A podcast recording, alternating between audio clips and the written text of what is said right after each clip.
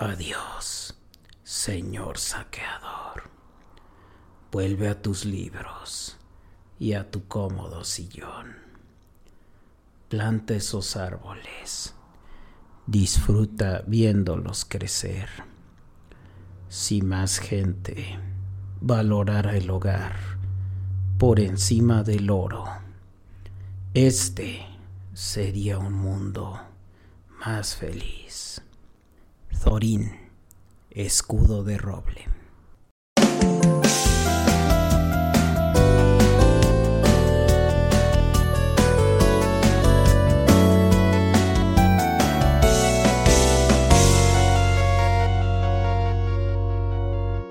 Bienvenidos a un nuevo episodio del Santuario Podcast.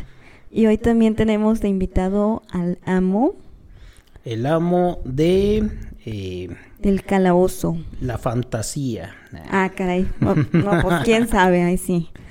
Bueno, de las novelas de fantasía, épicas y demás, pues sí también, ¿no?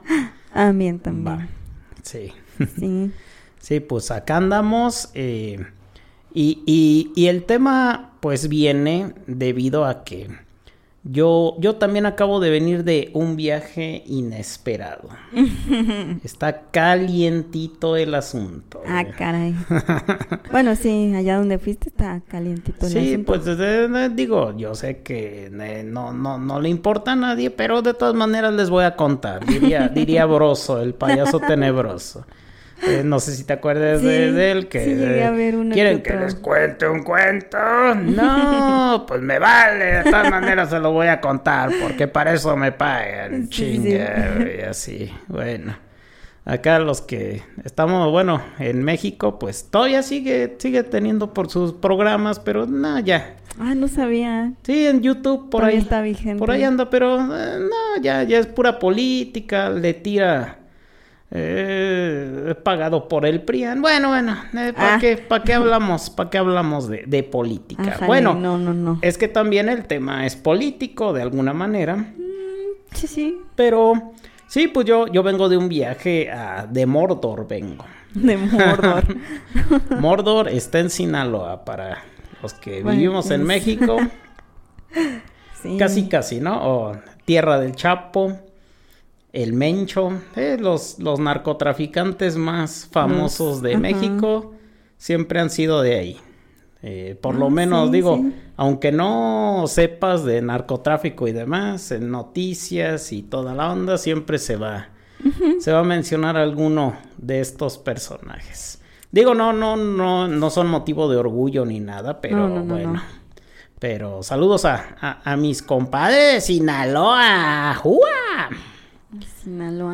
Sinaloa, hablan así, es que sí, y no les entiendo ni madre. Sí, yo tampoco les entiendo. Sí, hablan entre costeño y norteño. Pero, y yo, ¿qué? Sí, saludos a todo México, a toda Latinoamérica, a todos nuestros, a los radioescuchas de habla hispana, a los españoles, pero sobre todo a Sinaloa, porque de allá vengo y es Mordor. Para México sería Mordor, venir de allá. 1,200 kilómetros, nada más. De acá donde estamos, sí. Está. De allá para acá, de Sinaloa a Querétaro. Un poquitito lejos. Así que sí fue un buen viaje. Y dije, bueno, pues vamos a hablar de otro buen viaje inesperado. Que fue, pues, la trilogía de El Hobbit. El Hobbit. Ese va a ser el tema de hoy. Y algo de los libros. Un poco de los libros. Sobre todo cuando se tenga que hacer alguna comparación. Okay. Con respecto a la película. Como ya les habíamos mencionado, a mí me gustó más la película que el libro. Los puristas van a decir, nah, siempre el libro, pero no. Bueno... Era también algo que quería comentar. No sé tú cómo lo ves. Yo pienso que quienes dicen eso o quienes suelen decir que les gustó más el libro que la película, realmente no saben apreciar una película, o lo dicen por mamadores, pero... Ay. Pero sí, o sea, nada más por decir que, ay, dárselas de intelectuales y demás, porque realmente puedes bien apreciar el libro... Y también la película. Y la película también. Sí, sí, sí. Y entonces, ¿por qué vas a querer que la película sea... o por qué te la vas a querer dar de purista? De que quiero que sea exactamente palabra por palabra, letra y coma del texto, ejemplificada. Y te la dan sin pretexto. Sí. Y sin... Sí, o sea, no. ¿Por qué vas a querer que sea idéntico la película al libro? Yo creo que es una interpretación. Tenemos que entender que son interpretaciones. Y en la película es todavía más complicada de digamos... vaya, la película tiene todas las bellas artes en su conjunto. Tienes el guión... Tienes la música, tienes la actuación, tienes la plástica, con, digamos, el maquillaje, tienes la arquitectura, ¿sí? Tienes la fotografía. La sí, o sea, en la película tienes todas las bellas artes en conjunto en una sola obra. ¿Y por qué vas a querer que se parezca idéntico al libro? Es lo que... Pues algunos lo mencionarán, pero yo siento que se la quieren dar de eruditos, nada más, como yo leo libros. ¿O no? Yo ni siquiera he leído los del Hobbit, que bueno, este es el tema principal. Sí me gustaría leerlos, pero yo creo que ya más adelantito. Sí, está bien, está bien. Pues sí, las películas, esa trilogía es de mis favoritas de toda la vida, y pues ha de ser por eso mismo de los enanos. Sí, por los enanos. Y fíjate que fue la trilogía más criticada por los puristas. La del Hobbit. Sí, acá los que se la dan de que son super fans de J.R.R. Tolkien, que es el autor de las obras, sí. Criticaron todavía más la trilogía del Hobbit que la del Señor de los Anillos. Entiendo un poco el porqué, pero no es válido. Tuvo muchas cosas buenas, aunque tuvo más cambios con respecto a los libros, el Hobbit que el Señor de los Anillos. Pues entiendo que ese fue el disgusto de algunos puristas, pero no, la verdad, cuando alguien dice, no, que no sé qué, no saben apreciar el cine. Es válido criticar, pero estuvo muy buena la trilogía del Hobbit. Los hobbitses. Así es. Así que cuando te pregunten cuál es tu hobbit favorito, ¿cuál mi es hobbit tu favorito? Pues sí, sería el Bilbo. ya después de la trilogía, pues claro que para la mayoría cambió a ser Bilbo. Antes no tenía hobbit favorito. Ni siquiera, de los 4... que salieron en El Señor de los Anillos, no tenías uno así como que tú dijeras, pues como quizás que el gordito. Yo decía, pues Sam está haciendo todo. Ey. Y pues ese es el que más me gustaba, pero ya conociendo a Bilbo fue como de, hasta un lado. Y el actor que la hace de Sam, ¿sí te acuerdas que salió en Stranger Things? Ah, sí, el policía que era novio de... Policía, no recuerdo si era policía, pero era como guardia o una cosa así. Era como el novio de la mamá. Y de la Winona Ryder. No recuerdo el nombre de su personaje. Yo tampoco ahorita. Pero no él era ahí el noviecillo que muere en no recuerdo si es la segunda temporada. Sí. Si bien recuerdo. Casi al final de la segunda. Ay. Y hacen un meme de él siempre de que según ahí está impresionándola y le dicen, pues una vez viajé a Mordor. Así sí me impresionaría. Así ya sabes. Así se conquista una elfa. Si van al infierno de Dante y cruzan los 9 planetas, los 7 infiernos, creo que eran, ¿no? 9 círculos. 9 círculos, esos eran el cielo, ¿no?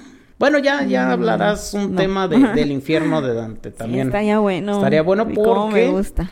porque de ahí está basado también los Caballeros del Zodíaco, de alguna manera. Sí, muchas cositas están basadas en eso. Así es. Y bueno, vamos a comenzar. Pues hablando un poquito de Tolkien, ¿no? Ahora sí que sí, te iba a decir de adelante para atrás, como las películas de Star Wars. Primero vamos a hablar de J.R.R. Tolkien, que es el autor de estas magnas obras, bueno, cinematográficas. Primeramente, muchos conocimos este universo gracias a las películas. Y ya después nos fuimos a los libros. Sí. De hecho, yo también no he leído todos, sí he leído algunos, tengo varios, y sí estoy haciendo mi colección. Así. Ya luego me los prestas. La intención es leerlos todos y ya, pues ir haciendo programas, tal vez por libro, por capítulo, porque híjole, tan solo... Por ejemplo, la primer película que se lanzó, que fue la de El Señor de los Anillos, de ese título. La Comunidad del Anillo, del Señor de los Anillos, la trilogía. El primer libro está dividido en dos partes y cada parte es como de 600 páginas, más o menos. Entonces, échale ahí. Está chonchito. Échale ahí, creo que más o menos si han de ser unas 6 por lo menos. Sí, de cada película son unas 1200 hojas. Más o menos, que te tienes que chutar. Digo, sí es bastantito para los que son doctos, para los que les gusta leer. Pues puede que se lo echen en unas 3-4 horas, pero también... ¿Un libro? Un libro de... Yo conozco personas que presumen de leer un libro de 300 páginas en una hora. Ay. Y yo digo, ni disfrutas la lectura, o sea, a lo mejor vas así. De volada, ¿no? Sí, pero ¿qué entendiste? Ajá. Sí, ni disfrutan el libro. No te imaginas. También... No, pues disfrútenlo con calma. No le fantaseas ahí. Ese es el chiste de la lectura. Así es. También, o sea, no se la den de intelectualoides tampoco. Y bueno, empezamos entonces con J.R.R. Tolkien. Sí. ¿Quién fue este señor? Bueno, pues, él nació en Sudáfrica en 1892. Oh, ya. Murió en 1973 a los 81 años. Ok. Nació en 1800 finales, muere en 1900 también, casi finales. ¿Y sí? Sí. Sus buenos añitos vivió el señor. Sudafricano, bueno... era colonia inglesa en ese entonces, pues tenía la nacionalidad inglesa también. Claro. Él fue escritor, poeta, lingüista y filólogo. Sí, sabes que es un filólogo, ¿no? Me suena como de la filosofía, pero como otra ramita por ahí. Sí, tiene que ver un poco, pero no. No es como que filosofar. La filología es el estudio de textos escritos pero reconstruidos. Por ejemplo, como cuando Napoleón encontró la piedra de la Rosetta en Egipto. Y la piedra de la Rosetta estaba escrita en griego, jeroglífico y demótico. Entonces... Buen datito.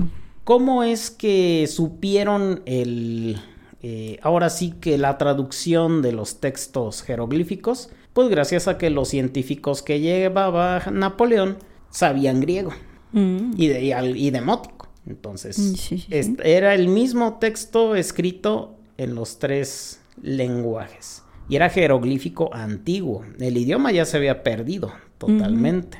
Y a partir de ahí, bueno, pues ya llegaron algunas interpretaciones también. Obviamente ya no va a ser...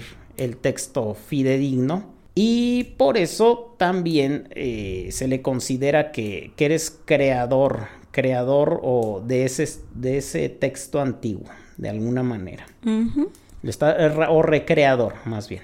Lo está recreando. Pues sí, sí, es como interpretarlo. Uh-huh. Sí, porque fidedigno así tal cual era en la antigüedad, quién sabe.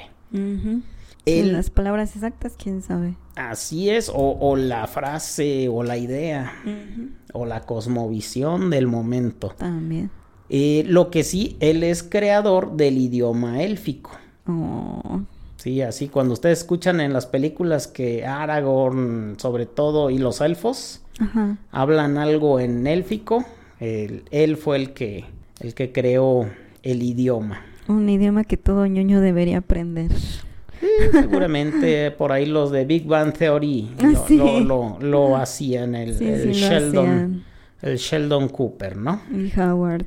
Y creo que casi todos, en realidad. Por ahí recuerdo que uno de ellos estaba de Frodo. No recuerdo si era ¿cómo se llamaba el amigo de Sheldon? Ya no me acuerdo. Leonard. Creo que él una vez lo vi disfrazado de Hobbit. Y pues como también está pequeñín, se le queda. Y Sheldon no sé si de Gandalf o fue mi imaginación. Creo que no. Ay, creo que no me acuerdo. De Spock, sí me acuerdo de Star Trek. Y así tuvieron varios disfraces. A lo mejor hasta estaría bueno un programa de los disfraces. Cuando todos estuvieron disfrazados de Flash.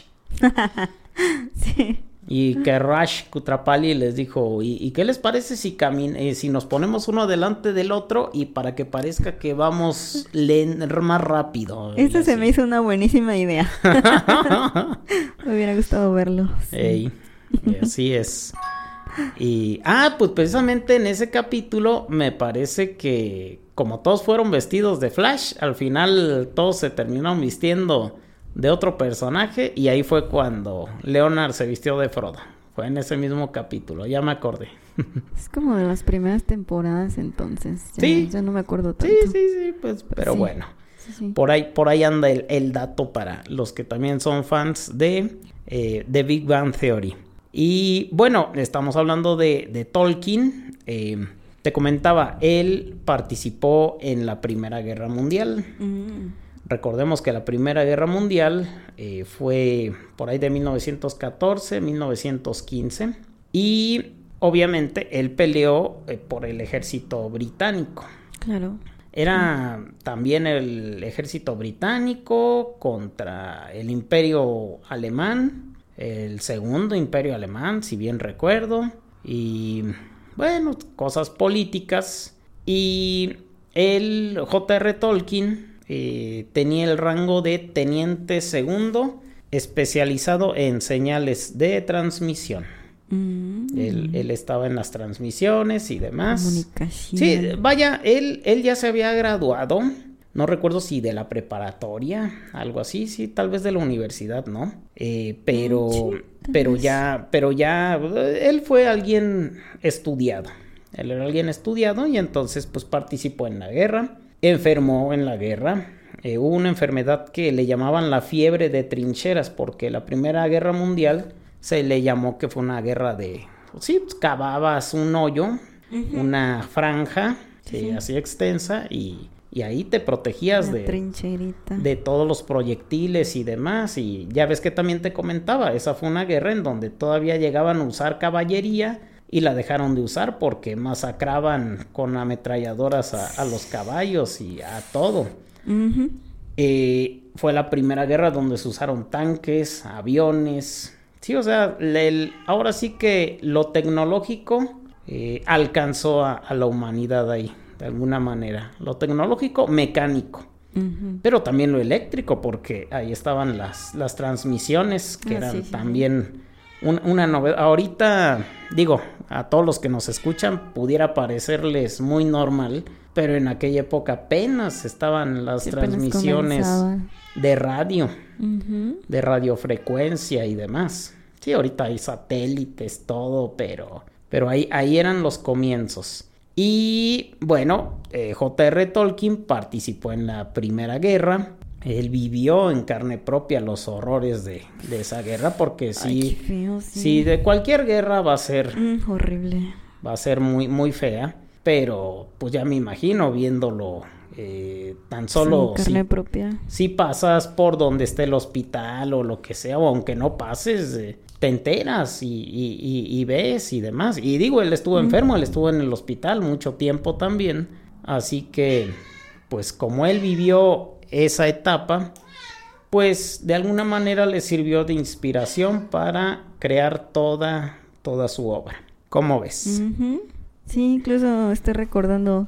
Incluso vas a cualquier hospital y vas al área de urgencias y pues a veces sí te toca ver cosas bien fuertes, entonces... Sí, tan solo con el hecho de pasar, ¿no? Por ahí, ajá, así de pasadita, ves de repente por ahí un destripado, algo sin querer queriendo. Un desmembrado. Ahora imagínate en una guerra donde son millones de personas, uh-huh, híjole.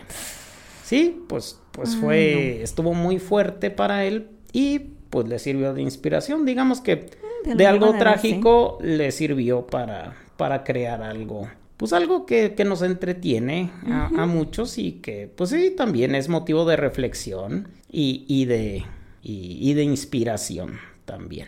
Oh, claro. Y bien, entonces seguimos con la obra de Tolkien, así nada más para que se den una idea a rasgos generales. Comprende lo que es un creador, porque él también tenía formación católica, tenía que haber un creador, y en las obras de Tolkien hay un creador que se llama Lúvatar. Ah, bueno, para esto él se basa en lo que es toda la mitología nórdica principalmente, de ahí vienen los enanos y los elfos, por ejemplo. Pero también se basa en otras mitologías como lo son la propia de Inglaterra, que los sajones, de Francia, o bueno, de la época más antigua o romana o prerromana, como pueden ser los godos, visigodos, etc. Uh-huh. Pero sí, es más medieval por el tipo de armamento que utilizan todos, que pues, están en la época del hierro, se pudiera decir. Son las espadas, las armaduras, etcétera. La magia. Sí, y también pues la magia, digamos que pues ya viene desde también el mito de Merlín, ¿no? Se pudiera decir que uno de los magos más famosos que pudiera tener su origen en Inglaterra. Merlín. Así es. Entonces, bueno... él tiene un primer creador en sus obras que se llama Lúvatar. Él es el creador de la Tierra Media y el universo. Así, como Dios, ¿no? Como, ¿a quién te suena? Sí. Como a Josecristo, ¿no? Pues Josecristo no. Yo le digo Josecristo, no al Jesucristo. No, yo le digo Josecristo porque José era su papá, el que lo crió. Sí, ese es Josecristo. Y... bueno, cuando crea la tierra, ya ves que en la Biblia también ponen y al... hubo un meme que me gustó porque dicen... Y al sexto día o al tercer día, Dios creó las plantas. Y a la chingada la fotosíntesis. Al cuarto día, Dios creó el sol. Porque así viene en la Biblia, o sea... Primero creó las plantas y luego el sol, y dices, híjole, como que... Espera, ¿cómo? Como que los que hicieron el guión no sabían mucho de seres vivos, ¿no? De plantas y demás, de taxonomía, etcétera, pero bueno. Pero bueno, es que en la Biblia tampoco es literal. Pero... sí. Está bien. Cada quien puede creer en lo que quiera. Pero sí, digamos que de alguna manera J.R.R. Tolkien, pues su mundo lo divide también así como por edades. Uh-huh. Y la primera edad es la de los árboles. Uh-huh. Hablando de plantas ahorita y de la Biblia. Los arbolitos. Y de Bárbol, te acordarás, ahí en la trilogía del Señor de los Anillos. Los Ents. Uh-huh. La segunda edad, bueno... J.R.R. Tolkien tiene muchas cartas, tiene otros textos, tiene varios libros, uno de ellos es el Silmarillion. Y en el Silmarillion... Ese no es canon, ¿sí? Sí, bueno, lo que pasa es que él también escribió a destiempo, te comentaba, escribió con su hijo mayor, su hijo le daba ideas, entonces sí hay como un ligero o bastante revoltijo en muchas cosas, pero esa obra del Silmarillion o parte de ella la quiso, digamos, no los textos como tal, pero sí la edad del Silmarillion la quiso interpretar Amazon. Y ya vimos que no les quedó muy bien, que digamos. Ahí sí, todo el hate que le quieran tirar, tírenlo. Bien merecido, bien merecido. Está palomera nada más. Sí, pero, híjole, bueno. Y el final o finales de la segunda edad es en donde está basada la obra del Hobbit. Ya para terminar la segunda edad. Y toda la tercera edad tiene cabida en El Señor de los Anillos. Hay una cuarta edad de la que habla mucho, de hecho también bastante, pero ya es la época de paz, de paz en la Tierra Media. Y como te comentaba, el mundo de la Tierra Media está basado en este mismo mundo. Es como si todo esto hubiera ocurrido antes aquí en la Tierra y ya después pues se perdió, los humanos fueron los que fueron la especie dominante del planeta, los elfos se fueron a su tierra prometida, los enanos se mezclaron, las criaturas mitológicas fueron desapareciendo, era más o menos como lo que llegó a tratar de exponer un poco ahí, sin que fuera así, obviamente, es ficción, pero pues todo traído de los mitos, principalmente nórdicos, principalmente de por allá de Thor, de Odín y demás, los dioses, las magias, etcétera, y sobre todo los elfos, porque los elfos sí vienen del mito nórdico. Y vienen así como los pintan y los ponen acá, pelo largo, güeros, altos, guapos. Así me gustan mucho de esos. Sí, pues. ¿A quién no? Bueno. Y continuamos con la trilogía del Hobbit. Las películas estuvieron a cargo de el director Peter Jackson. La primera, de nombre El Hobbit, Un Viaje Inesperado, es del 2012. La segunda es La Desolación de Smaug, del 2013. Y la última es La Batalla de los Cinco Ejércitos, del 2014. ¿Tuviste alguna favorita? Yo creo que en su conjunto estuvieron muy bien, ni siquiera... No, yo digo que mi favorita es la trilogía, pero así para escoger una... Sí, por eso. Quizás la de los Cinco Ejércitos. La última.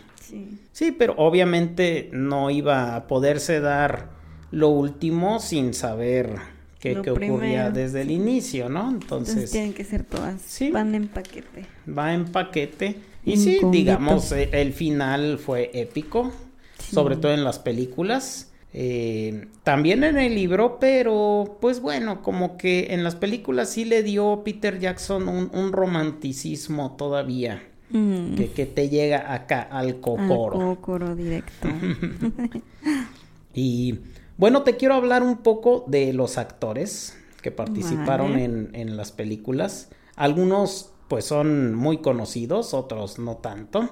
Y nada más vamos a hablar de los principales o de los que considero más que tuvieron un desempeño importante durante toda la trilogía. Y alguno que otro caprichillo también por ahí. ¿Por qué no? El primero de ellos, obviamente, Martin Freeman. Él es Bilbo Bolsón. Lo recordarás porque él interpretó a Watson en la serie de la BBC de Sherlock Holmes, junto a Benedict Cumberbatch, que es el doctor. Una vez me dijeron el doctor Stranger Things. ¿Quién te dijo eso? Luego te digo, pero sí, me dijeron el doctor Stranger Things, y yo, es Stranger, pero no Things. Strange. Strange, ni siquiera Stranger, perdón. Yo también ya la ando calabaceando. Pero sí te acuerdas de su personaje de Watson en esa serie. Sí, sí, sí. Uh-huh. Estaba buena la serie, sí. Yo recuerdo que llegué a echar uno que otro capitulillo. Oye, sí me eché enterita. Es de la BBC de Londres. Fíjate que la BBC es un canal de gobierno de Inglaterra y hacen cosas muy interesantes. Uh-huh, pues tiene varios canales, de hecho, Doctor no sabía. Doctor Who también. Uh-huh. Uh-huh. Sí, por ahí vean la BBC, tiene muy buenas cosas. No tienen hasta cosas experimentales y demás, pero bueno, también tal vez sea tema para otro capítulo. Uh-huh. El siguiente, obviamente, el viejo sabroso, dijiste tú. ¿Cuál de todos? Thorin, Escudo de Roble. Escudo de Roble, sí. El actor que lo interpretó fue Richard Armitage. Él es también actor británico. Inglés, sí. Y británico, pues vaya, es de las islas británicas que comprenden Londres, Inglaterra junto con Escocia. Y las Irlandas y todas las islitas que están en sus alrededores. Sí, sí, entonces, si eres parte de ese pedacito de tierra, eres británico. Pero hay a quienes no les gusta que les digan, como hay un chef muy famoso, no sé si recuerdes a Gordon Ramsay, uno que es bien gritón, un güero que en varios programas ahí anda, es una porquería tu platillo, que no sé la qué, verdad, no lo ubico. ¿No lo ubicas? Y a él le han dicho, no, pues usted es inglés y chingada madre, dice, yo soy escocés, dice. Entonces, sí, no le gusta. No le gusta que le digan que es inglés, por ejemplo. O sea, a los escoceses les caga que les digan que son ingleses. Ya depende. Pues, también. Sí. Como si a un defeño, alguien del DF, le dijeran que es norteño, no sé. ¿Quién sabe? Aquí como a alguien del Estado de México que no le gusta que le digan que es de la Ciudad de México. Sí, o que chilango, o al revés. Que es el apodo que se le o por el que se le suele llamar a alguien del Estado de México o Ciudad de México. Así es. Y no, los chilangos son los que venían de fuera, sí, pero pues ya se les quedó. Y las quesadillas llevan queso. También. Yo les pregunto eso. También. Sí sé que son de la Ciudad de México. Oye, yo pensaba que les preguntabas que sí, las quesadillas. Ah, sí, también. Sí. Y las quesadillas llevan queso. Y las enfrijoladas llevan frijoles. Y las entomatadas llevan tomate. A ver. Sí. Duda existencial. Ah, pues te van a decir que no, te van a querer cobrar a 10 pesos más los frijoles. O sea. No lo sé. Pero, bueno. Estábamos hablando de El Viejo Sabroso. El Viejo Sabroso. Sí, Thorin, Escudo de Roble. Ese es su papel más importante. Sí tiene por ahí algunos otros, pero pues, bueno, el señor, ya está grande el señor, pero pues, ahí por ahí lo pueden buscar. Ahí está guapetón el don. Sí, bastante. Otro importante, pues, es Sir Ian McKellen. Gandalf. Oh, sí. De hecho, es el único que ha salido en todas las películas de Peter Jackson. Oh. En las 3 del Señor de los Anillos y las 3 del Hobbit. ¿Cierto? Uh-huh. Uh-huh. Sí, ha sido, él ha participado en todas las películas. Otro actor se llama Aidan Turner. A él lo vas a ubicar por Kili. Uno de los sobrinos de Thorin. ¿El de cabello negro? Ajá, sí, porque su hermano, que es Fili, es rubio. Uh-huh. Sí. Y es más grande su hermano, él es más... Un poquito más alto. Más chiquita y un poquito más alto. Digo, son enanos, ¿no? Pero... Sí, pero... bueno, otro dato importante es que ninguno de los actores que la hicieron o interpretaron a un enano son realmente enanos. Uh-huh. Todos, bueno, ya les hicieron el tamaño con CGI y demás, pero sí, no contrataron a personas con esa condición, sino que todos fueron personas pues, normales, se puede decir. No es que un enano no sea normal, pero contrataron a personas De estaturas promedio. De estatura promedio, más bien, sí. Uh-huh. Para que no haya funa. Sí, como si estuviéramos muy altos también nosotros. Bueno, nosotros seríamos los hobbitses. No, Thorin. Thorin pudiera ser. Un Thorin. Me voy a dejar la barba. Ándale. Así, bien barbón. Sí, pues Aidan Turner es Kili, quien se enamora después de un personaje...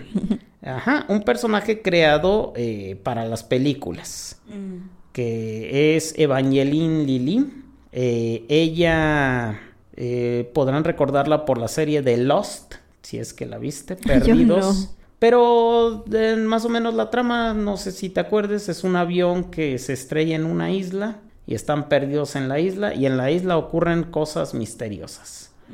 No lo ubicas. Es como el Triángulo de las Bermudas. Algo así. Uh-huh. Sí, es como si se hubieran ido al Triángulo de las Bermudas, más o menos. Ella es protagonista, primero fue de esa. Y bueno, y también salió en La Avispa, en Marvel. Ay, sí es cierto. Uh-huh. Sí, ella es la avispa. Ella es también ahí la avispa. Y en la vida real anduvo con uno de los hobbitses, de los originales 4. Creo que fue Meriadoc. No recuerdo bien, sí, creo que fue Meriadoc. Por ahí anduvo, fue pareja de uno de ellos. O sea, sí le gustaban los chiquillos. Sí me gustan. No tan chiquitos, pero sí. Pero sí. Otra actriz es muy conocida. Ella, a lo mejor tú no lo ubicas, es Cate Blanchett. Ella es Galadriel. Sí, lo ubico ella. Sí, tiene muchísima trayectoria, varias películas. Ahí ella es como la bruja blanca de las crónicas de Narnia, más o menos. Algo así, ¿no? Andas. Uh-huh. Sí, pues ella es... bueno, en la serie de Amazon la quisieron poner ahí de chavilla. Que como que no les quedó muy bien, que digamos. No. Y bueno, pero su papel en las películas también estuvo bien. Ella salió, participó, si bien recuerdo, en 4... o en 3. Sí, no participó en todas, pero pues ahí tuvo también su protagónico. Uh-huh. Otro que te dije que también salió, que ni sabía, fue el mismísimo Benedict Cumberbatch, el Doctor Strange. Sí, él otro. Fue Sauron y Smaug, el dragón. Oh, sí, el dragón. El dragón. Uh-huh. Que una diferencia a comparación de los libros... de la obra del Hobbit con la película, es que en la película el dragón está enorme. Uh-huh. O sea, por lo menos unas 5 veces más grande de lo que es el Smaug en el libro. Uh-huh. Sí, era mucho más pequeño. Y yo creo que ese fue un acierto. Ponerlo por lo menos de unos, ¿qué te gusta? Unos 50 metros, algo así. Sí, que se vea más imponente. Exactamente. Uh-huh. Sí, por eso... Era lo que te mencionaba, no todo lo que se hace en las películas, más bien dicho, muchas cosas que se hacen en las películas para interpretarla a algo audiovisual también, porque la música te genera sensaciones, lo que tú ves, o sea, todo es al mismo tiempo, entonces, pues a veces sale mejor o me gusta más. A mí hay muchas cosas que me gustaron más de las películas que de los libros, así como estaban. Si lo hubieran dejado, yo hubiera dicho, hay un dragón de 10 metros, pues qué chiquito. Híjole, como de 15, pues, digo, no es poquito, pero aún así no. Dices, no, pues, oye, échale más, uh-huh. Échale más metros, ¿no? Digo. Sí. Otro actor, él sí es un poquillo conocido, a lo mejor tú tampoco lo ubicas mucho. Luke Evans, él es Bardo, el matadragones. Ah, ese también está guapo, está guapetón el señor, sí. Sí, él, ya ves que él era ahí el padre soltero. Uh-huh. Sí, tenía 2 hijas y un hijo. Luchón, dirían el por ahí. Luchón, ajá. Sí. Y bueno, él es el que termina derrotando a Smaug con la flecha negra. Sí. Sí. Y otro, pues Orlando Bloom. Claro, Orly. Que repite su papel como Legolas. Y él sale en 5 películas. Él no sale, solamente le faltó salir en la primera de El Hobbit, Un Viaje Inesperado, de esta trilogía. Uh-huh. Sale en las tres del Señor de los Anillos, sale en La Desolación de Smaug y en La Batalla de los Cinco Ejércitos, cómo no. Así es. Partiendo madres. Y a diferencia de los libros, por ejemplo, está desaparecido en los libros. Oh. Pareciera que no existió. Lo que pasa es que Tolkien, pues bueno, a lo mejor no lo consideró, pero, o sí lo mencionó, pero en las películas sí le dieron un protagónico importante, sobre todo en El Hobbit. Y a mí me pareció también un acierto, uh-huh, muy bueno. Y la creación de Tauriel, de Evangeline Lilly, me pareció buena, ajá. Una elfita, hacía falta una elfita que estuviera en batalla, yo creo, sí, que hacía falta, porque sí, Galadriel dices, bueno, pues sí, pero eso sí, era más como política, más como de hablar y ya, pero que hiciera, pues ahí no está. Tanto. Ahí estaba, ¿no? Dirán que la inclusión y lo que quieran, pero bueno, a mí me gustó el personaje, la verdad. Uh-huh. Otro que también, para que no lo olvides, te comenté, Sylvester McCoy, que es Radagast. Oh. Sí, el mago que hace viscos. Sí, y pues él es más como de la fauna, de los animalitos, sí, del bosque, etcétera. De hecho, son 5 magos. ¿Mago café era Radagast o era verde? Ay, no me acuerdo. Pues... pero Gandalf sí menciona, así que hay 2 magos azules que no mencionan los nombres. Y jamás, sí se sabe los nombres, no me recuerdo ahorita, bueno, los nombres, sí se sabe los nombres, pero hay 2 magos azules. Esos normalmente me parece que andan juntos, uh-huh, pero hasta ahora cinematográficamente no han pasado nada de ellos todavía. Más que de Radagast, Saruman, uh-huh, el blanco, y Gandalf, que primero es el gris y cuando lo renacen de a Wilson... es blanco. Es el blanco. Uh-huh. Uh-huh. Entonces sí, pues él también, a mí me gustó su participación de Radagast. Sí, a mí también, como cuidan los animalitos y eso. Sí, pues una onda bonita de, sí, la naturaleza. Y medio hipioso también. Ándale, sí, sí, medio así de... suave, carnal, suave. Sí. Por ahí anda él, este personaje. Otro, te acordarás de Hugo Weaving, él es Elrond. Elrond es un elfo de Rivendell. A lo mejor lo ubicas más por el agente Smith de Matrix. Sí. Es un señor así medio con las entradas acá medio peloncillo, pero pues ahí lo ponen de elfo. Con las entradas de Vegeta. Sí. Creo que es el elfo más feo. Oh, así. Sí, sí, ¿no? O sea, bueno, no, así que tú digas guapetón el señor, no está. Ya, el elfo más pelo. No, sí estaba greñudo, pero... sí, pero sí, con las entradas de Vegeta.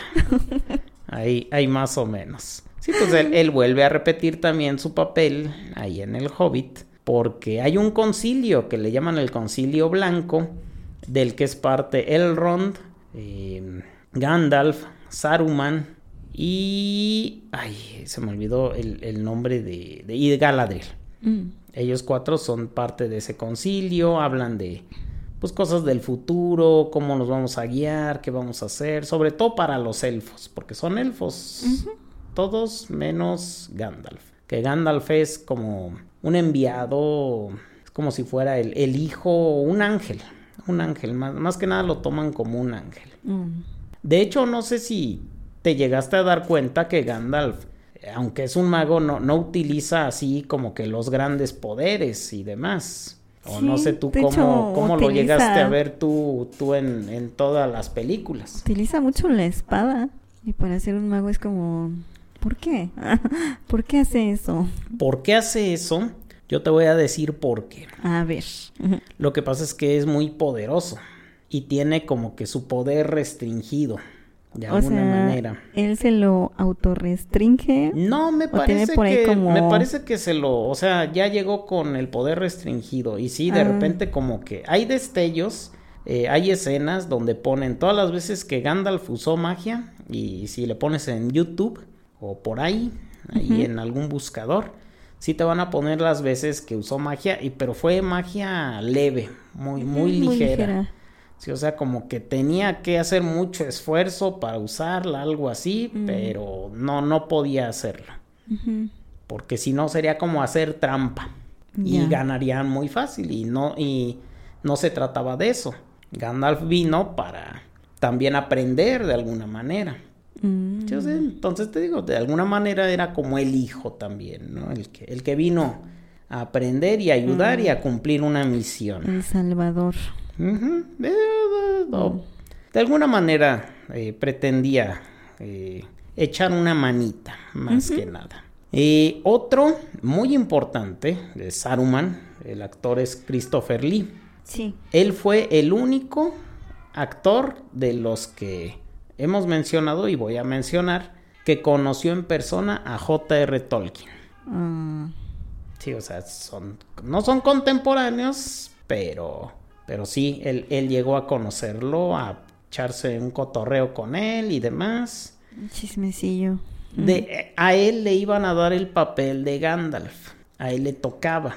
Más bien, yo vi por ahí que él llegó a buscar el papel de Gandalf y audicionó, pero inmediatamente cuando audicionó, pues le dieron el papel de Saruman. No, y él también dijo, la verdad, no voy a poder con las escenas de acción, ya está muy grande el señor.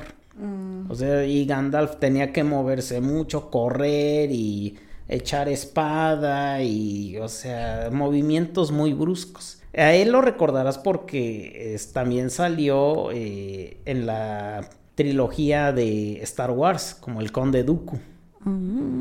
Sí, él era el alumno de Lord Sith, de Palpatine. Bueno, ya te tendrías que echar otra vez las películas de Star Wars, pero él también estuvo participando en esa trilogía y bueno, para el papel de Gandalf, él dijo, no, ¿saben qué? La neta, no. Bueno, fue lo que yo leí, que no iba a poder, que iba a complicarse para él toda la acrobacia que tenía que hacer, más que acrobacia, los movimientos, porque Gandalf era de mucho correr, mucho echar chingadazo y pues dijo, no, mejor déjenme algo más ligerón, ¿no?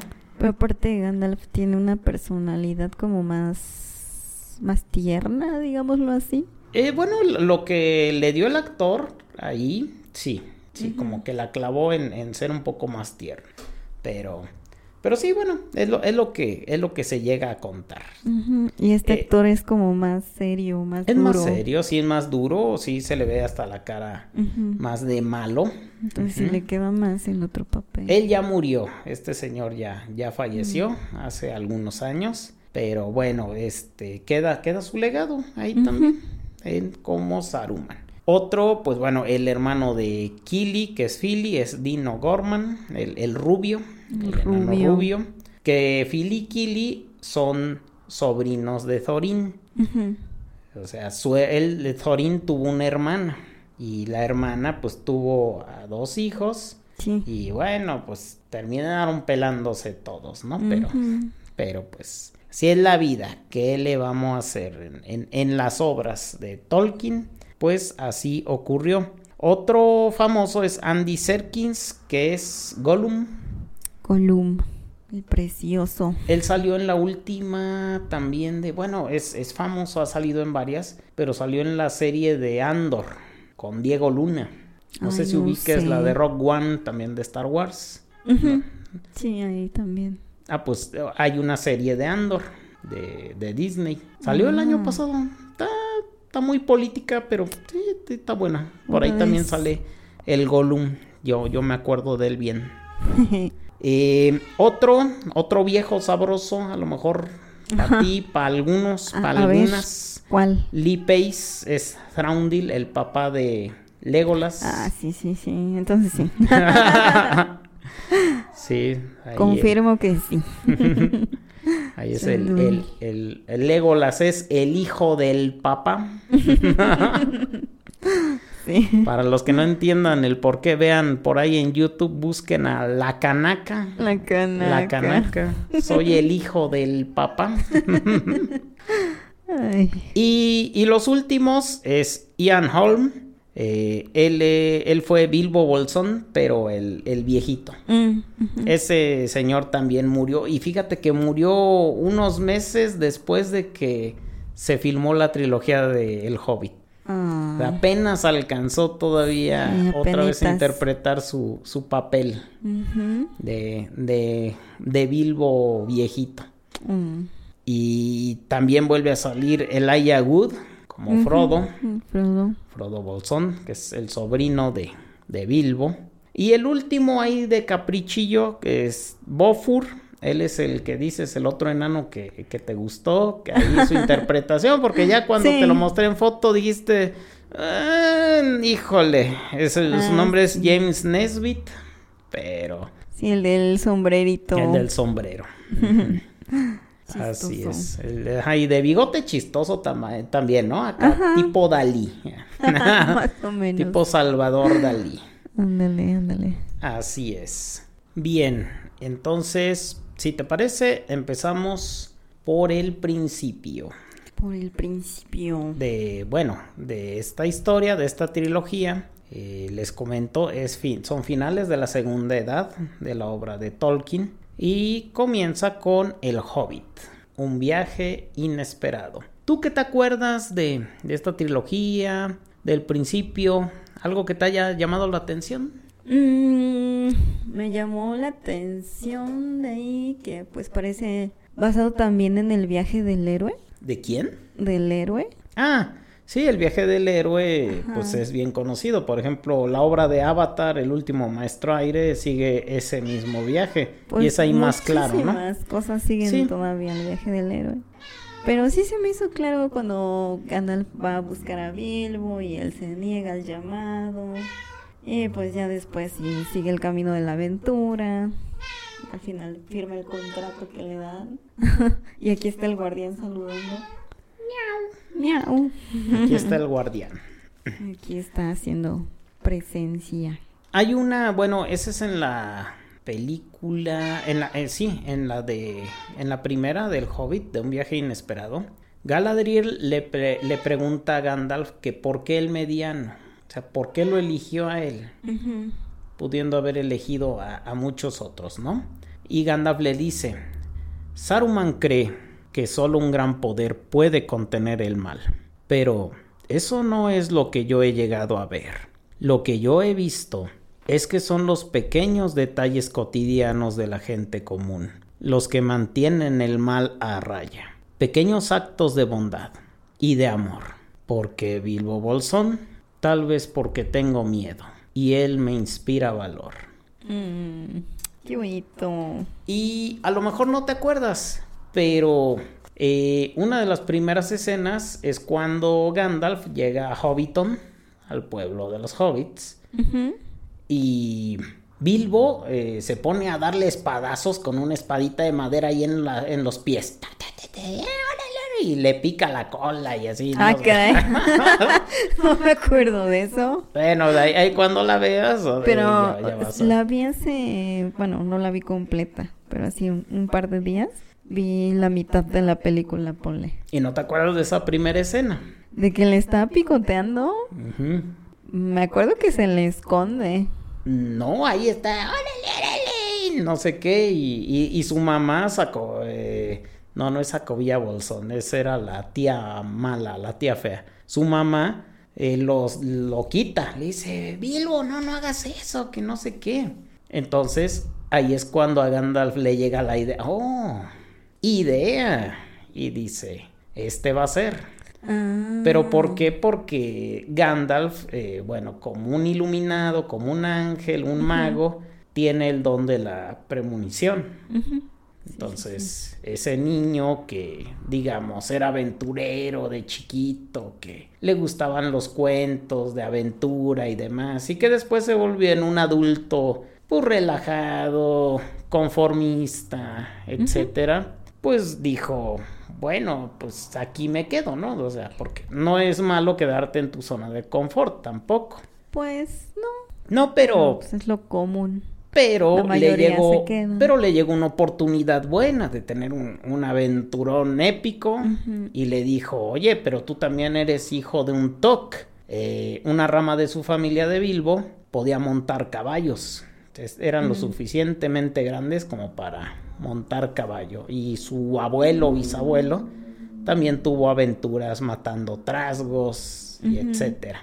Entonces le dijo, pues tú deberías tener en la sangre también, por lo menos, algún rastro de aventura, de que quieras venir conmigo y demás. Sí, no, entonces, pero algo que te haya llamado la atención de la visita y demás, porque bueno, llega Gandalf con él y... lo manda a LV. Y pues ya le ponen la runa ahí en su puerta. Y es la cuando... runa que es como de F. Ajá. ¿Qué significa? F. F en el chat. Y le pone la F al Bilbo. Oye, sí, Pero sí es como una F, pero así, sí, con los palitos hacia arriba. Ajá. Sí, F. Pues F.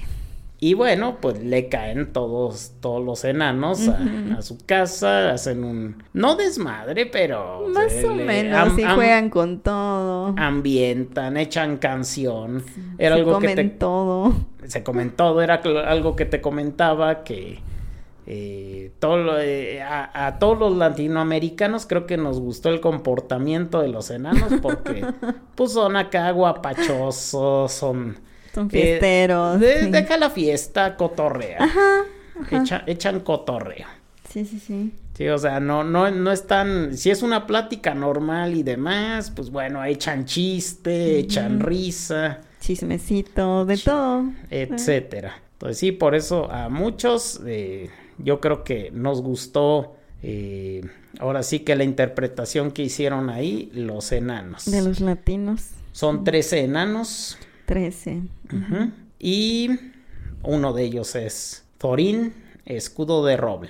Sí. Es escudo de roble porque cuando peleó contra Smaug, el profanador, no, se me fue el nombre, perdón. Este orco blanco. El orco blanco, no, es Smaug no, es el dragón. Uh-huh. Se me fue el nombre del orco, pero sí, ni yo me acuerdo cuando ahorita. Pelea contra él... se protege con un tronco de roble y ya, pues... Y lo deja manco, literalmente. Deja manco al orco. Lo deja como jugador de League of Legends. Y por ejemplo, una de las diferencias con los libros es que al final de La Batalla de los Cinco Ejércitos, que este orco blanco lidera el ejército, él ya había muerto hace muchos años en los libros, por ejemplo. Entonces a mí me pareció un muy buen acierto que ahí lo mantuvieran vivo en las películas. El único que estaba vivo en los libros era el hijo, que en las películas, o bueno, en la película de La Batalla de los Cinco Ejércitos, le da muerte Legolas. Que también es otra cosa que ahí Peter Jackson metió de más, porque te digo, ni siquiera Legolas estaba incluido, pero sí. Ahí son las diferencias que hicieron más, digamos, dramática y romántica el final de La Batalla de los Cinco Ejércitos, sobre todo. Entonces, pues llegan todos a la casa de Bilbo. Gandalf le plantea una aventura. No, aventuras no, dice. Ve y pregúntale a otro y demás y órale. Yo estoy chido aquí. Pero cuando se van todos y ve el contrato. Sí, es que cuando se van, esa escena también me gusta muchísimo porque sí le hacen un súper relajo y desacomodan todo. Y al otro día todo limpiecito, todo en su lugar, como si nunca hubiesen estado ahí. Y es como de, caray, lo soñé, pero ahora sí ve el contrato y es como de, sí, es real. Ándale. Aprovecha el bug. Aprovecha el gusano. Bug es gusano, ¿no? Bueno, nunca... Sería como... Pues, más es o que, menos, es como que le llaman gusano porque es como un error, ¿no? Yo lo he escuchado eso de el bug en el videojuego, por ejemplo. Ajá. Es el bug en el videojuego. Acá es como lo que no debería de ser en la realidad, pero es, ¿no? Algo así. Uh-huh. Yo lo entiendo. Entonces, aprovecha el gusano. Aprovechen el gusano. O si quieren también ese. Como gusten. El gusanón. Sí, pues. El bichito. Sería como el bichito. O la bichota. O la bichota. También. ¿Cómo no? Paso. ¿Cómo no? Entonces, pues sí, aprovecha ahí la oportunidad, vaya, y vámonos. Vámonos a la aventura. ¿Y cuánto crees que dure esa aventura? Pues... al final lo dicen, son 4 años. Sí, iba a decir algunos años, pero no. Pero en los primeros 2 años iban como a... sí, llegan a la montaña. A la montaña custodiada por el dragón, a Erebor. Erebor. Y con ayuda de las águilas. Ahí es donde sale Radagast, en esa primer película. Él es de los primeros que se empieza a dar cuenta, el mago del bosque. Se empieza a dar cuenta de que... Del mal que se avecina, le están matando los animalitos y así. Y bueno, pues ahí tiene partida en esa guerra, de alguna manera. Los elfos de Rivendell un poco les echan la mano, pero con los que más tienen contacto son con otros elfos, que a mí me gustó su participación, que es de donde proviene Legolas, que son los elfos del Bosque Negro. Sí, bueno, eso fue en la segunda película. Pero en la primer película, digamos, para mí lo más relevante son, pues más que nada, el valor, para mí, es el valor, porque Bilbo, todo chiquito, ni siquiera era un guerrero, ni siquiera sabía usar la espada. Pero sabía ganar tiempo, era astuto. Cuando están con los trolls, que se los van a almorzar a todos, pues él es el que gana tiempo. Sí, vaya, tenía otras cualidades que sabe aprovechar, de alguna manera, y su espada que encuentra, que es una espada élfica. Las espadas élficas se tornan de un azul intenso, brillante, cuando hay trasgos y orcos cerca. En todas las películas y bueno, la obra de Tolkien, mencionan esas 2 razas que son muy parecidas. Hay orcos normales y hay trasgos, no sé si los ubicabas. Los trasgos son más flacos, más chiquitos. Los orcos normales son un poquito más altos. Y hay otra raza que están bien perrotes, que son los Uruk-hai. Están altos y tienen armadura y demás. Yeah. Esos son los más peligrosos de todos. Y son los que salieron en El Señor de los Anillos, más que nada. Sí. Pero bueno, más o menos es como lo mismo. Son como lo mismo, pero de diferentes alturas también. Y ellos tienen, pues, lobos. Los huargos, ajá. En los que van montados. Y en lo aéreo tienen murciélagos también, como murciélagos gigantes. El Kobe. Salen un poquito en La Batalla de los 5 Ejércitos, al final. Pero salen en la primera. En la primera los murciélagos. No los recuerdo muy bien, pero sí tienes razón. Sí salen por ahí. Y... coronavirus. Por ahí algún orco mordió un murciélago. En la vida real. Algún orco. Seguramente. Sí. Y bueno, te digo, para mí lo más importante de la primera película es el valor. Porque en la última escena, Bilbo ve que Thorin está peleando contra el orco, el profanador, del cual te digo, se me olvidó el nombre ahorita, no me va a acordar. El manco, contra el manco, vamos a llamarle el manco. Y ya está a punto de morir. Ninguno de los otros enanos ni Gandalf pueden ayudarlo porque... están en apuros todos, unos están cayendo del árbol, otros andan, todos andan valiendo gaber. Y el único que está libre es Bilbo. Y Él puede tomar varias decisiones, pero decide ayudar. A pesar de todo, a pesar de ver al trasgo, a los trasgos, a los orcos. Uh-huh. ¿Sí? Y gana tiempo, como bien dijiste. Sí. Ganó tiempo y en ese tiempo, en esos segundos, pues los otros se recuperaron y dieron batalla y, bueno, sobrevivieron. Entonces, para mí lo más importante de esa película es eso, el valor. Uh-huh. Miedo vas a tener. Claro. A Wilson. Siempre vas a tener. Vas a tener, miedo, pero... para lo que sea. El valor es eso que te va a impulsar a pesar de que... tú que te mueras de miedo, que todo está en tu contra y que no vas a poder hacer nada, pues bueno, lo intentes por lo menos y uh-huh. pues veas qué pasa. Claro. Sí, te puedes morir, pero pues de todas maneras nos vamos a morir todos. Entonces, si es algo heroico, algún acto bueno que valga la pena hacer, pues bueno, hay que intentarlo, ¿no? Hay que aventarse. Hay que aventarse. Yo me quedo con ese mensaje, pues, de la primer película.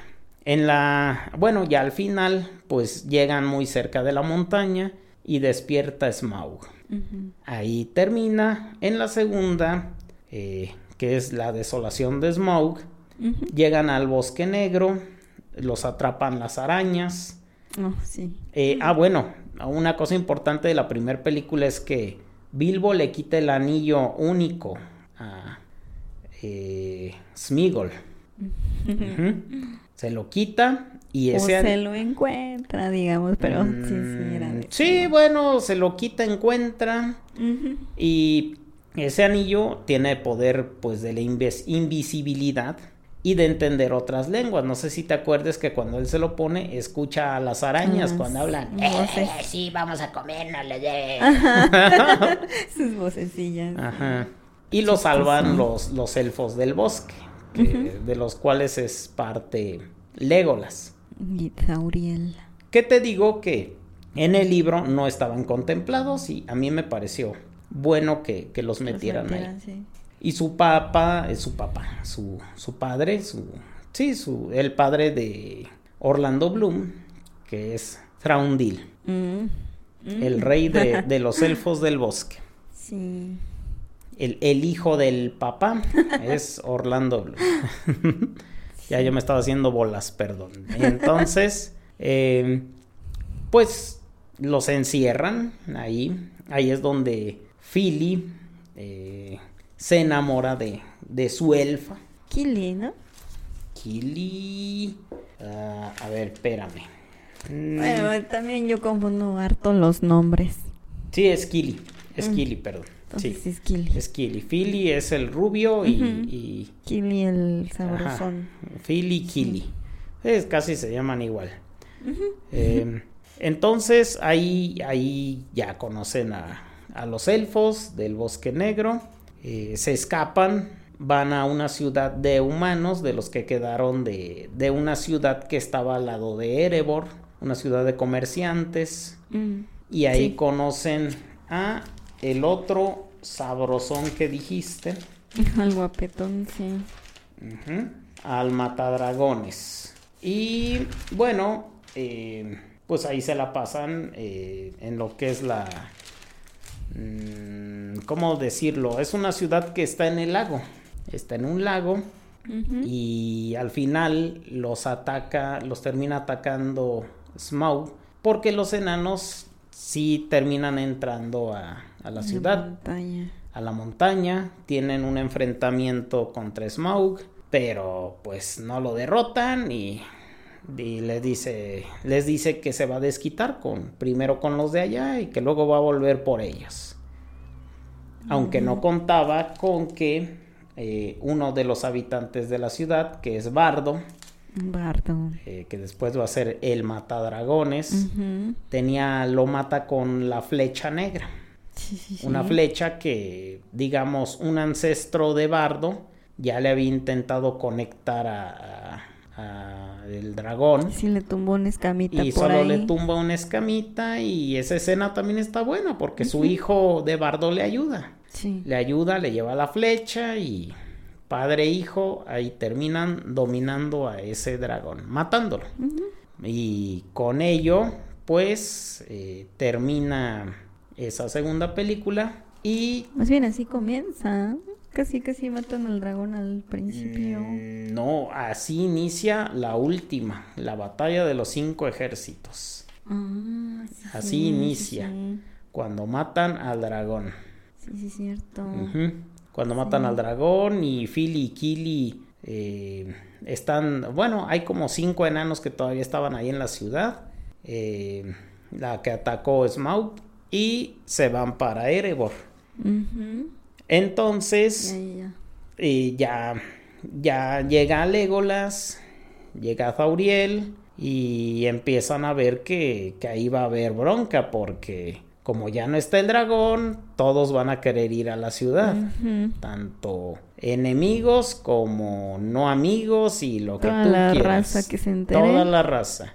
Y entonces esa es pues la batalla de los 5 ejércitos. Uh-huh. ¿Cuáles son los 5 ejércitos?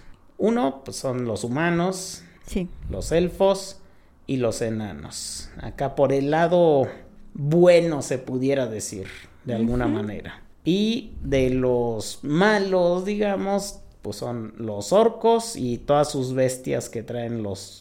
Yo había visto que eran los trasgos, pero en realidad para mí son más ejércitos porque participan los troles, que son considerados los orcos, pero para mí ese es otro ejército. Los gusanos gigantes, ajá, también para mí ese es otro ejército. Los murciélagos... Y las bestias, las águilas, y junto con Beorn, el cambiapieles, también ese es otro ejército para mí, de los que ayudan a enanos, elfos y humanos. Uh-huh. O sea, para mí participaron como 7, 8 ejércitos ahí. Más o menos. Ah, no fueron 5, pero bueno, o sea, son considerados 5 ejércitos. ¿Y ahí qué te llamó la atención? ¿Qué te pareció? Oh. ¿Cómo viste la película? Es, yo creo que de lo que más te acuerdas, ¿no? Pues no, porque ya la vi hace un ratillo. Pues no la tengo tan fresquecita. Pero entonces el 5º ejército, según, sería... Los trasgos, según leí. Los lobos. ¿Los lobos? Sí, habría que checar el dato bien. Pero si no fueron los trasgos, serían los orcos y... No, perdón. Los trasgos son otro tipo de orcos. Uh-huh. Entonces serían los trasgos y los orcos. ¿Pero cuenta como un solo ejército o como 2? No, serían esos 2 ejércitos. Uh-huh. Ok. Sí, porque son especies diferentes de orcos. Pero te digo, tienen a los lobos, que son los guargos, perdón. Por ahí se me cuatrapean los nombres. Pero te digo, tenían gusanos gigantes, tenían murciélagos. Entonces, para mí... Ahí había por lo menos 5 ejércitos de los malos. De los malosos. Uh-huh. Y de los buenos también, porque eran los enanos, los humanos, los elfos y las bestias, ¿no? Ahí serían 4. Sí, las águilas junto con Beorn. Yo tomaba como así un ejército así aparte, pues toda la compañía del viejo sabroso de Thorin. Yo tomaba ellas como un ejército. Pues sí, son un ejército, pero pues son enanos. O sea, y ni modo que vas a decir, y el hobbit es un ejército aparte. Pero luego pues no. Llegan más enanos. Sí, pues sí. Llega junto con el primo de Thorin, uh-huh, llega Dain, pie de hierro. Ajá, ese lo contaba. Él estaba montado en un puerquito. Uh-huh. Ajá, yo así lo consideraba. 2 ejércitos de enanos y los demás. Pues bueno, puede ser, si lo quieres ser. Ver así, pues pudiera ser. Uh-huh. Entonces, pues ahí una de las diferencias de el final de la batalla de los 5 ejércitos de los libros con respecto a la película es que Thorin, Escudo de Roble, muere porque, pues sí, es muy valentón, es muy entrón y... Uh-huh. Y le atora sin medir consecuencia y lo terminan matando. Y en el libro, quien termina ganando la guerra es Beorn, el cambiapieles, que sale en la segunda película, nos faltó mencionarlo. Él se convierte como en un hombre oso, así gigantón, oso, como de unos... Es el oso. Como de unos 9 metros, así súper altote, para que se den una idea. Un oso polar mide 3 metros, entonces imagínense uno... Unos 3 osos polares. Unos 3 de altura. Él termina ganando la batalla, porque pues parte madres, y le encabrita el hecho de que hayan matado a Thorin, que ya era su amigo para ese entonces. En la película sí lo pasan, y sí ponen que una de las águilas lo lleva... Lo deja ahí, se convierte en oso y órale, también empieza ahí a repartir chingazos a todo el ejército de orcos. Pero ya eso es más como, pues bueno, por ponerlo ahí, como que fue una escena rápida y ya. Y pues la diferencia es que acá lo mata el orco blanco, que en el libro ya estaba muerto hace muchos años y... Te digo, ahora sí que hubo diferencias que a mí me gustó que el director metiera a ciertos personajes en las películas, aunque los puristas quieran que todo sea por punto, coma y letra de lo que digan los libros, jamás se va a poder, jamás va a ocurrir y pues quedaron bien. A mi gusto y parecer quedaron muy bien esa trilogía. Del Hobbit, la del Señor de los Anillos, obviamente, y pues así fue como dirigieron esta cinematografía. Entonces... Está muy chida. No sé, ¿a ti qué te pareció? No sé si tengas algún dato, alguna pregunta. ¿Algún dato? No, ahorita no, preguntas tampoco. Nada más quería como recordar también la parte donde mataron a Kili. Y pues Tauriel lo tiene así entre sus brazos y pues está como que arrepentida de sentir eso por él, de estar enamorada de él. Pero no arrepentida, más bien está dolida de haber perdido a su verdadero amor, porque ahí se da cuenta de que era de que lo amaba. Hasta que amaba a su chiquilín. Al chiquito, que le gustaba el chiquito.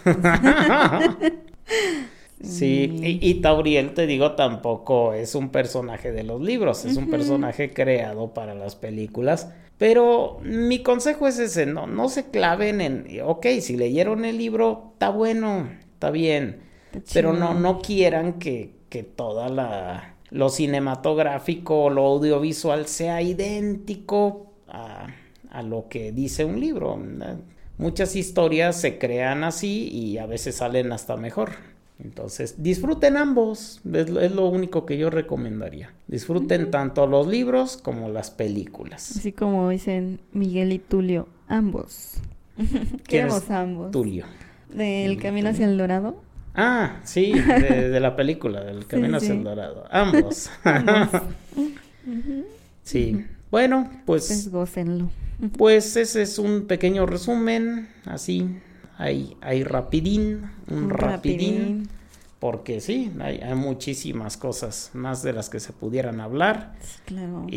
Pero ya un último dato que también me gustó son las escenas, digamos, las escenas que no se incluyeron en las películas, porque... las películas tienen una cierta duración, están muy, muy largas las películas. ¿Te refieres a las versiones extendidas? Hay versiones extendidas donde incluyen muchas escenas que están muy buenas también. Por ejemplo, una que me gustó mucho es de cuando los enanos montan las cabritas y van como si fuera su corcel. No sé si te acuerdas de esa escena. La verdad no me he chutado las versiones extendidas. Esa escena está bien buena porque Thorin monta una cabrita y pues la cabrita iba dando topes y los otros enanos montan como un carruaje como si fueran caballos las cabritas, así como 6 cabritas y van en una máquina de guerra que es una que lanza flechas, pero así de manera mecánica. Entonces, sí, hay muchas escenas muy buenas. Échense las películas así como escena postcréditos, échenlas. Digo, las versiones extendidas, tanto la original como la extendida, la pueden encontrar En Amazon, ahorita. En Amazon. Uh-huh. Sí, sí. ¿En Amazon o en Paramount? No, es en Amazon. No, es en Amazon. En Amazon. Sí. Tal vez en HBO estén las extendidas, pero en Amazon sí están las originales. Sí, ya me fijé.